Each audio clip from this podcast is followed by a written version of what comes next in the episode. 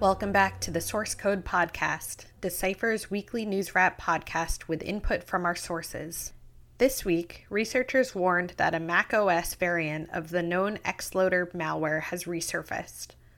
The malware is disguised as an office productivity application called Office Note, said Phil Stokes, a threat researcher at Sentinel One. Xloader is a malware which we reported on this week. It's an info stealer that's it's been around for a few years.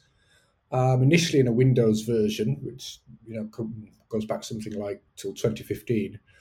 But uh, as a Mac version, the first time we saw it was about two years ago in 2021. And then it was being distributed as a as a piece of Java software, which meant it was kind of limited in its targeting since Java isn't shipped with, with Mac OS uh, anymore, hasn't been for, for over a decade. So that limitation was also interesting because it was kind of specific in the sense that the only targets that would really be found with, with Java nowadays are, are business targets, right?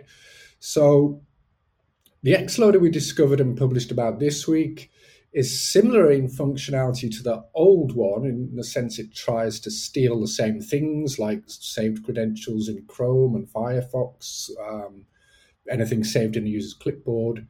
But this time it didn't have this Java dependency. Uh, so now it's written in C and Objective C, which are sort of native languages to, to the Apple plat- platform. Uh, and it's being distributed as a um, fake office productivity app called Office Note. Now, the app isn't real, and when users try to launch it, it doesn't do anything other than throw a, a hard coded error message. But while it's doing that in the background, it's you know installing some persistence, it's stealing these things that, that we mentioned. Stokes said that the malware presents a threat to businesses and that organizations should have the necessary protections in place. Now, for this new version to use a fake productivity app, again suggests that Xloader is targeting workplace settings. So it's a concern that you know this could be lead to theft of confidential business data, uh, could lead to further compromise of, of business network. The application was signed with a, a valid developer signature, which Apple has since revoked. But we expect to see new versions with new signatures before long. And what we haven't seen is Apple haven't actually added a, a malware signature to their own malware protection tool. It's called XProtect. So it's important for users and particularly organizations that they they're deploying some other malware protection other than just relying on what's built in.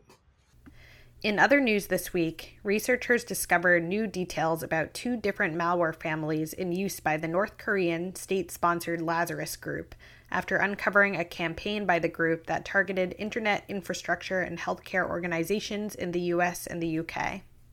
Asheer Malhotra with the Cisco Talos Intelligence Group talks more about the campaign. In this latest campaign conducted by Lazarus, um, we observed uh, the threat actor uh, targeting um, entities in Europe and um, uh, the United States. Uh, what we saw was the exploitation of a known vulnerability in the Manage Engine Service Desk application, and uh, this resulted in the deployment of a previously undisclosed uh, implant called QuiteRat. Um, we've spoken about uh, other implants of Lazarus in the past as well. We've spoken about Magic Rat, which is very similar yet distinct from QuiteRat, and both of these uh, malware families are based on the Qt framework, which is a software development framework. Um, other than QuiteRat, we also saw the group uh, using um, collection rat which is yet another rat in lazarus's uh, arsenal. Um, you know the group likes to keep on generating new malware all the time. By further looking into the group's reused infrastructure malhotra said that the lazarus group has appeared to change its tactics increasingly relying on open source tools for the initial access phase of their attacks instead of post compromise what we also observed was the continued usage of previously disclosed infrastructure uh, in you know previously uh, public reporting. Uh, the group continued to use this, which is very uncharacteristic of Lazarus. And by tracking this infrastructure, we were able to find uh, another implant which belongs to an open source uh, framework called uh, Demos or Deimos C2. And what's interesting here is that uh, we saw them use this implant in the initial access phase. Um, a lot of the open source tools and dual use tools that uh, uh, Lazarus uses, such as uh, Impacket or Mimikatz, are used in the post compromise phase. You know, this is basically when the threat actor decides that an organization that they've compromised is of value to them and they will then start siphoning off uh, data from uh, the enterprise network, the infected enterprise network. In this case, however, we saw the adoption of Deimos C2 in the initial access phase during the compromise. Uh, so basically, uh, as soon as the compromise is done, Lazarus right, likes to deploy their customized implants, but we also saw the deployment of uh, Deimos C2, uh, which is an open source framework. So this is a slight shift in their tactics where they are increasingly adopting open source tools along with their custom uh, bespoke uh, malware as well. Thanks for tuning in to this week's Source Code podcast.